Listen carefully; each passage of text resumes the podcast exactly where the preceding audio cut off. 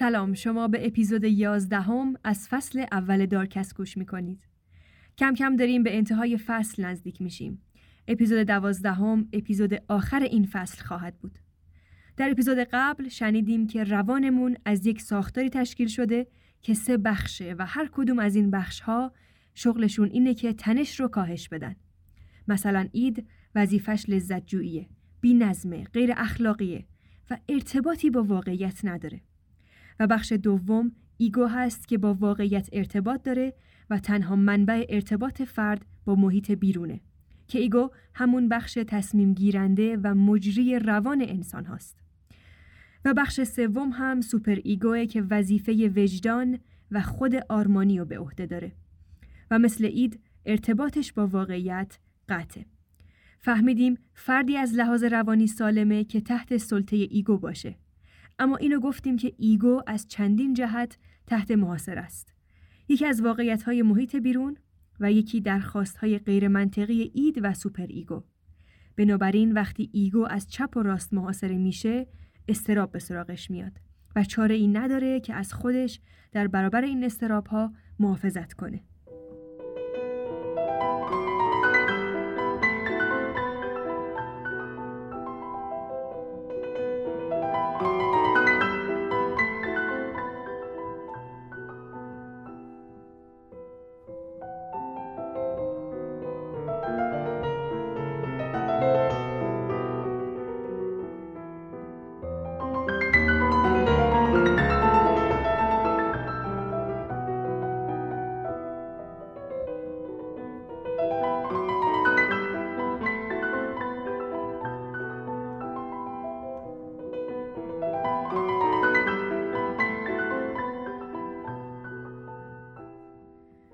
در سال 1926 بود که ایده مکانیزم های دفاعی به ذهن فروید خطور کرد.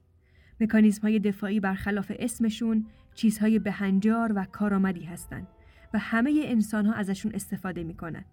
اما چیزی که این مکانیزم ها رو نابهنجار می‌کنه افراط در استفاده از این مکانیزم هاست. افراط در مکانیزم های دفاعی باعث میشه فرد دچار یه سری اختلال های روانی مثل وسواس یا بقیه روان رنجوری ها بشه. این مکانیزم هایی که فروید ازشون اسم برد هشتا بودن اما بعدها دخترش آنا جا پای پدرش می‌ذاره و روانکاوی کودک و نوجوان رو بنیانگذاری می‌کنه. آنا اومد مفهوم این مکانیزم ها رو اصلاح و تعدادی به اینها اضافه و کم کرد. بگذریم فروید این مکانیزم ها رو خیلی جدی توی بیمارهای وسواسی، مسترب و افسردش مشاهده کرد. اولین مکانیزم سرکوب یا رپرشن بود که در بخش آنا او بهش اشاره کردم. سرکوب اساسی ترین و اصلی ترین مکانیزم دفاعیه. چون انقدر چموشه که توی بقیه مکانیزم ها هم دخالت می‌کنه. چرا انقدر مکانیزم مهمیه؟ چون هر بار اید یه تکانه ناخوشایند می‌زنه ایگو با سرکوب کردن اون تکانه ها از خودش مراقبت می‌کنه. یعنی احساس هایی که تهدید کننده است و به ناهوشیار میفرسته. مثلا فرض کنید سر کلاس درس نشستید و استاد داره یه مطلب خیلی مهم و درس میده. شما هم صبونه نخوردید و حسابی قندتون افتاده. توی کیفتون یه نون توست که با نوتلا آغشته شده داره چشمک می‌زنه. همزمان هم می‌دونید که این استاد خیلی حساسه و ناراحت میشه. پس چاره ای ندارید جز اینکه نیازتون رو به نون توست و نوتلا رو سرکوب کنید و صبر کنید تا کلاس تموم بشه. پس این احساس تهدید کننده سر کلاس غذا خوردن و فرستادید به ناهوشیار. در خیلی از موارد سرکوبی تا آخر عمر ادامه پیدا می‌کنه. مثلا تصور کنید که یه خواهر احساس خصومت و حسادتش به خواهر کوچیکتر رو سرکوب می‌کنه. چون تجربه احساس خصومت به یکی از اعضای خانواده احساس خوشایندی نیست و پر از استرابه. بنابراین دختر بچه مجبور برای اینکه استراب و تجربه نکنه این احساس خودش رو سرکوب کنه. توی جوامعی که ابراز میل جنسی و پرخاشگری به تمامی سرکوب میشه یک سری توقیان از دل اون جامعه بیرون می‌زنه مثل تجاوزها، تعرضهای جنسی، افسردگی و استراب. فروید میگه اگه می‌خواهید بفهمید که دارید چی و بیشتر از همه سرکوب می‌کنید، پیشنهاد می‌کنه برید سراغ رویاهاتون. اگه یه فکر استراب آور، تابو، ممنوعه یا گناه آلود از ذهنتون عبور کرده یا یه چیزی رو می‌خواستید و نتونستید کسبش کنید، اون فکر یا میل به ناهوشیارتون رونده شده. و معمولا در رویاهاتون به سراغتون میاد. اگه این تکانه های اید انقدر زیاد باشن و یه استراب خیلی زیاد ایجاد کنن از تحمل فرد خارج میشه و فرد و غرق در استراب می‌کنه. ممکنه وارد بقیه مکانیزم های دفاعی بشه. دومین مکانیزم دفاعی واکنش وارون است یا reaction formation. دختری با مادرش مشاجره و بحث می‌کنه و طی این بحث ها مادری حرفایی می‌زنه و احساس خصومت رو در دختر بیدار می‌کنه. اما دختر این خسم رو در دلش نگه میداره. این احساس تنفر به مادر احساس پسندیده ای نیست و دختر در برابر مادر مادری که همه زندگیش رو به پای دختر گذاشته احساس گناه می‌کنه.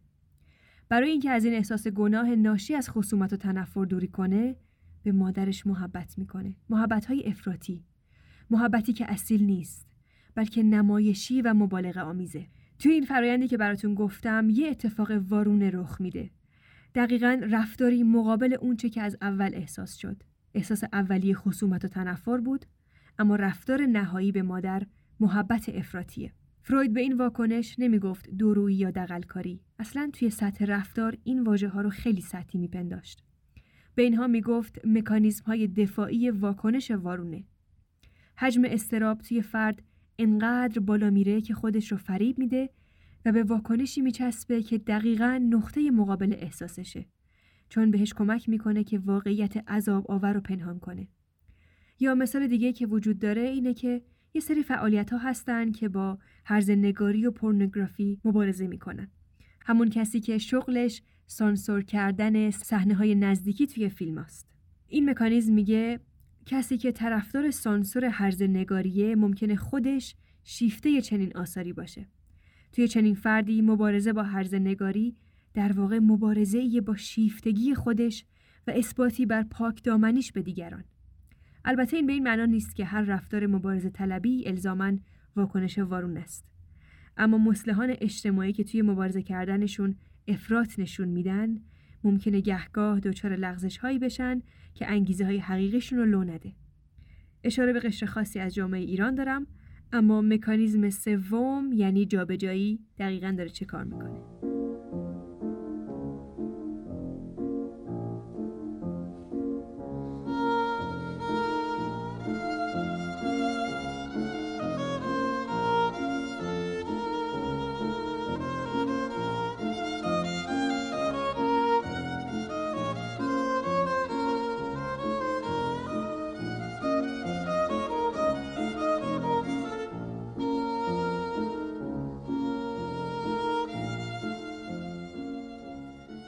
با این صحنه مواجه شدید که پدر و مادری فرزند کوچیکشون رو تنبیه می‌کنن و کودک بلا فاصله میدوه توی اتاقش عروسک یا اسباب بازیشو کتک می‌زنه.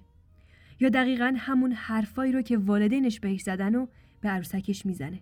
یا حتی خواهر و برادر کوچیکتر. یا سر کار رئیستون هرچی از دهنش در میاد و بهتون می‌زنه اما شما به خاطر جایگاهش یا جایگاهتون نتونستید از خودتون دفاع کنید. و جواب بی احترامی هاش رو همون لحظه ندادید.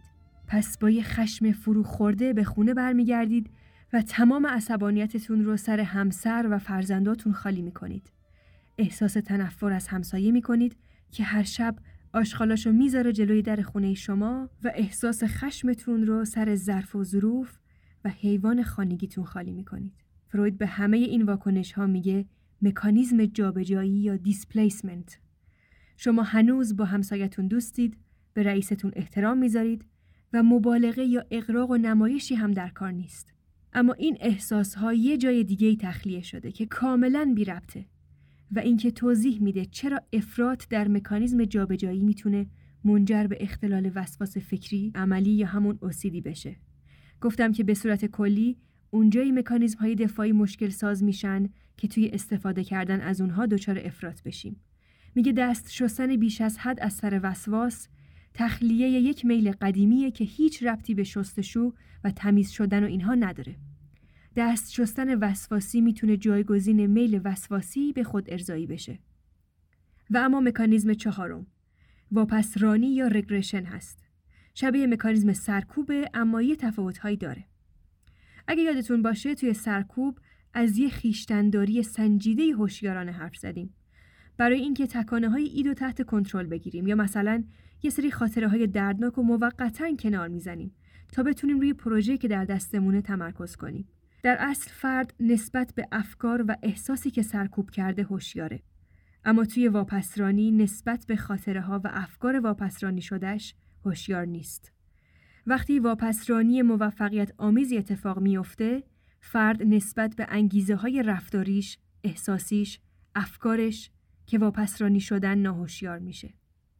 اگه یادتون باشه، یه جاهایی توی اپیزود گفتم فلان رفتار رو واپسرانی کرد. یه جاهایی گفتم سرکوب کرد. این دوتا فرقشون در ناآگاهیه. در سرکوب با سنجش و خودخواسته اون تکانه یا میلو خاموش می‌کنیم. توی واپسرانی این اتفاق ناهوشیارانه رخ میده. مکانیزم بعدی مکانیزم مهم و پرتکراری توی زندگی روزمره ما هست. ازتون می‌خوام به چند تا جریان یا واقع خوب فکر کنید. مثلا تصور می‌کنید دروغ و خیانت خط قرمز شماست و غیر قابل بخششه؟ از آدمای حسود و دو به همزن متنفرید؟ یا همجنسگرایی مشمعز کننده است؟ توی سال 1895 بیماری روی کاناپه فروید قرار می‌گیره که از موضوع جالبی شکایت می‌کنه و توجه فرویدو به شدت به خودش جلب می‌کنه. این زن مطمئنه که همسایه هاش پشت سرش حرف می‌زنن و دارن بهش حسادت می‌کنن. بعد از چندین جلسات طولانی متوجه میشه این زن یک سری تکانه ها رو در درون خودش سرکوب کرده. این تکانه ها حسادت بوده. اما تجربه احساس حسادت برای این زن بسیار استراب آور و تنشزا بوده. پس ترجیح داده این ویژگی رو به فرد دیگه ای نسبت بده. این کار استرابش رو به شدت کاهش داده. فروید به این مکانیزم گفت فرافکنی یا پراجکشن. وقتی که فرافکنی شدت می‌گیره و به شکل افراطی در میاد، تبدیل به اختلال روانی پارانویا میشه. پارانویا هم به معنای شکاکیت افراطیه. بیاعتمادی بیش از اندازه به افراد یا محیط اطراف که با حسادت، گزند، آسیبهای فیزیکی، تعقیب و گریز یا هزیانگویی همراه میشه. نه اینکه فکر کنید پارانویا نتیجه فرافکنی زیاده نه. پارانویا خود فرافکنی در نوع شدیدشه و فروید تاکید می‌کنه که توی پارانویا بیشتر احساسهای جنسی هستن که سرکوب میشن و به محیط اطراف نسبت داده میشن. مثلا شوهری که فکر می‌کنه زنش هرزه است زیر ماشینش جی پی اس نصب می‌کنه تا رفت و آمدهاش رو چک کنه. یا زنی که معتقد همه زنهای اطرافش با شوهرش میخوابن. یا حتی در ارتباط با پدر و مادر. چون حمل احساسهای منفی مثل تنفر، خشم به فرد احساس گناه میده دختر یا پسر میان این احساسها رو فرافکنی می‌کنن مثلا میگن پدرم از من متنفره یا مادرم از من خشمگینه به جای اینکه بگه پدر ازت متنفرم یا مادر ازت خشمگینم فرافکنی یکی از مکانیزم های رایجه که اگر بهش آگاهی نداشته باشیم به راحتی می‌تونه شدید بشه و ما رو به سمت پارانویا هل بده. سالها بعد علاوه بر فرافکنی یه نکته خیلی مهم دیگر رو هم متوجه شد. دید که آدمها فقط تکانه های ناخوشایند و نامعقول رو به بیرون انتقال نمیدن بلکه ویژگی های مثبت انسان ها رو هم توی خودشون جذب می‌کنن. در اپیزود 9 مفصل راجع به درون فکنی حرف زدم. توی درون فکنی یا introjection افراد معمولا ویژگی هایی رو که به نظرشون مثبت و ارزشمنده و بهشون امکان میده نسبت به خودشون احساس بهتری داشته باشن رو درون فکنی می‌کنن.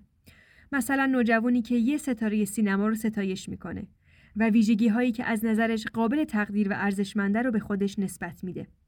کارکرد این درون فکنی برای نوجوان چیه؟ این نوع درون فکنی به نوجوان احساس ارزشمندی کاذب میده و حس حقارتش رو موقتا کاهش میده. عقده اودیپو که یادتون میاد. فروید میگه اولین درون فکنی انسان حل شدن توی عقده اودیپش بوده. کودک میاد اقتدار، ارزش و عادتهای پدر و مادر یا هر دوشون رو درون فکنی می‌کنه. این اصلا اتفاق بدی نیست. بهتره که برای هر کودکی اتفاق بیفته. چون درون فکنی عقده اودیپی کمک می‌کنه بچه ها ایگوشون رشد بکنه و بزرگ بشن.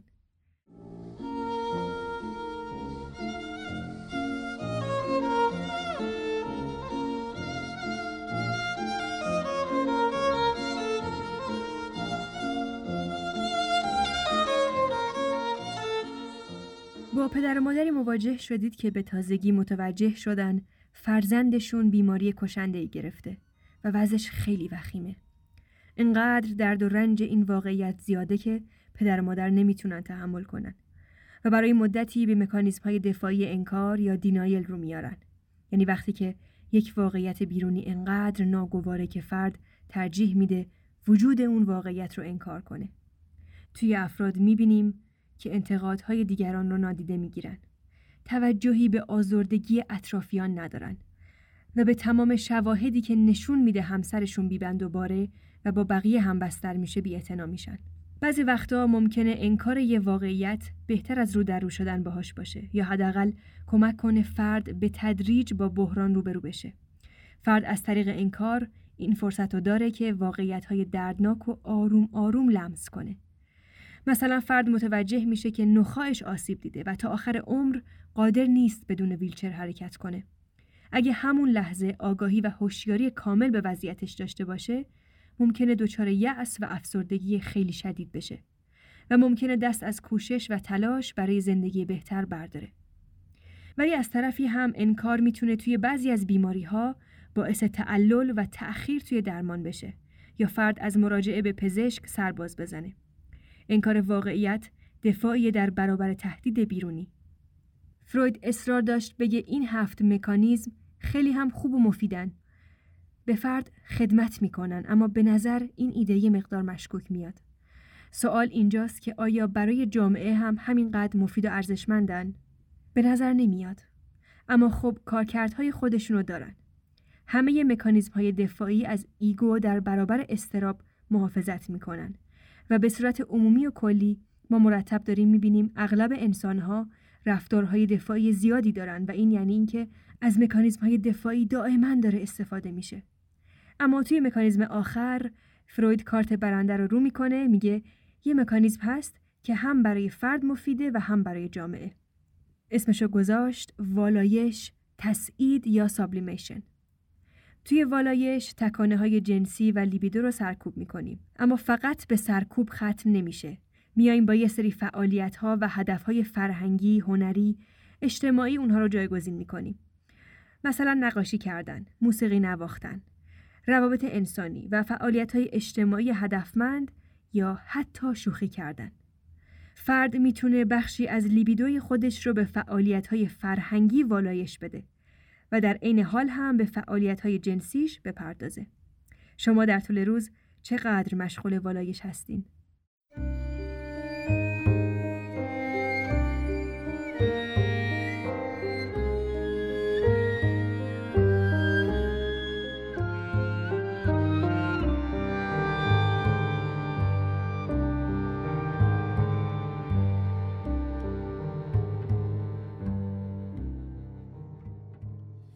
و اما بریم به سراغ ادعانامه هایی که فروید بر ضد اخلاق بیرون داد. این ادعانامه ها که بر ضد مذهب و اخلاق بودن به محبوبیتش هیچ کمکی نکردند. یه سری شایعات بین مردم، بیمارهاش و فضای آکادمیک پر شد که می‌گفتن روانکاوی یک علم یهودیه. فروید در تمام زندگیش به ضد مذهب بودن معروف بوده. بنابراین قابل تصوره که چقدر این شایعه براش گرون تموم شده. اون یک گفتگوی فرضی با یکی از مخاطبین مذهبی خودش به صورت بیانیه منتشر می‌کنه. میگه ما هر دو خواهان یک چیزیم اما تو ناشکیباتر، پرتوقعتر و بیتارف بگویم خودخواهتر از من و همگنان منی. تو گویی پس از مرگ یک سر به مقام سعادت می‌رسی تو از مرگ انتظار ناممکن داری و از منیت خود دست نمی‌کشی. خدای ما لوگوس یا عقل هر آن آرزویی را که در جهان طبیعت مجاز می دارد برآورده می کند. اما اندک اندک و تنها در آینده ای نامعلوم و برای نسلی جدید از آدمیان. او هیچ تسلایی را به ما که از زندگانی سخت در رنجیم وعده نداده است. در مسیر این هدف دور و دراز باید از تعالیم مذهبیت دست بکشی. خواه این کوشش ها نخست ره به جایی نبرد یا خواه نخستین بدیل های مذهب سست و ناپذیرفتنی باشد. میدانی چرا؟ چون سرانجام هیچ چیز در مقابل خرد و تجربه تاب نمی آورد و تناقض مذهب با این دو یعنی خرد و تجربه روشنتر از روز خواهد شد. حتی ایده های مذهبی پالوده نیز مادامی که بخواهند چیزی از تسلی بخشی مذهب را نگاه دارند گریزی از این تقدیر نخواهند داشت فروید مدعی بود که باورهای مذهبی از جنس وهمن و دقیقا توضیح میده که وهم یه باوره که ریشش آرزوهای آدمیه. چرا اینقدر با این وهم مشکل داشت؟ چون راجع به روان انسان ادعا می‌کنه که اگر یه باور از آرزوهای آدمی تأثیر بگیره آدمی در تشخیص جهان پیرامونش به خطا میافته. باورها یا درستن یا نادرستن. اوهام هم همینطور. درستی یک وهم یه امر محاله.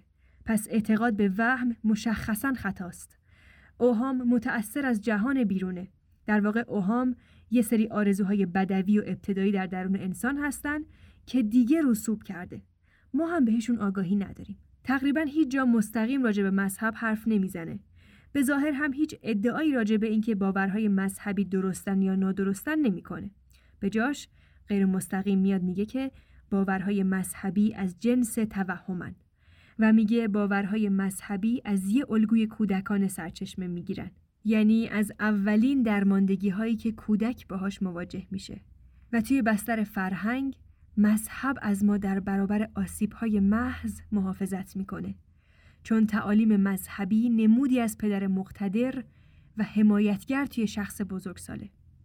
اگه بخوایم روی این استدلالش نسبت به مذهب و اخلاق یه نقد کوچولو داشته باشیم میشه اینطوری بررسی کرد که اگه شما نگاه همدلانه و برابری نسبت به انسانیت داشته باشید فارغ از اینکه باور شما چیه ممکنه این استدلال آزاردهنده احساس بشه اون به کلی یه آب پاکی و میریزه روی دست تعدادی از آدمهایی که دارن روی کره زمین زندگی می‌کنن و میگه رقت انگیزه که یک سری افراد فرهیخته و دانا توی تلاش تأسفبار و مذبوحانه از مذهب دفاع می‌کنن.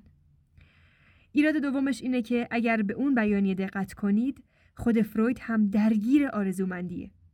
اگه کسی ندونه معلف اون بیانیه کیه و پیشینه ضد مذهب بودنش رو نشناسه تصور می‌کنه که داره از یک مذهب در مقابل یک مذهب دیگه دفاع می‌کنه.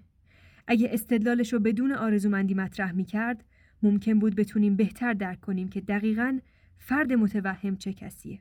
فروید چهار تا کتاب بسیار بسیار مهم داره که توی دهه های مختلفی از زندگیش نگاشته. این چهار تا کتاب خیلی بیشتر از جهان بینیش، فلسفش و نوع نگاهش به انسان حرف می‌زنن. شاید علاقه مندا اسم این چهار تا کتاب رو شنیده باشن. تمدن و ملامت های آن.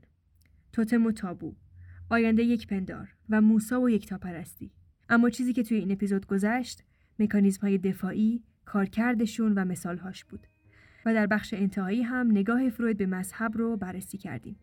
اما در اپیزود بعد که آخرین اپیزود این فصل هست از جنگ جهانی دوم و تأثیرش روی زندگیش و از بیماری و مرگش خواهیم گفت.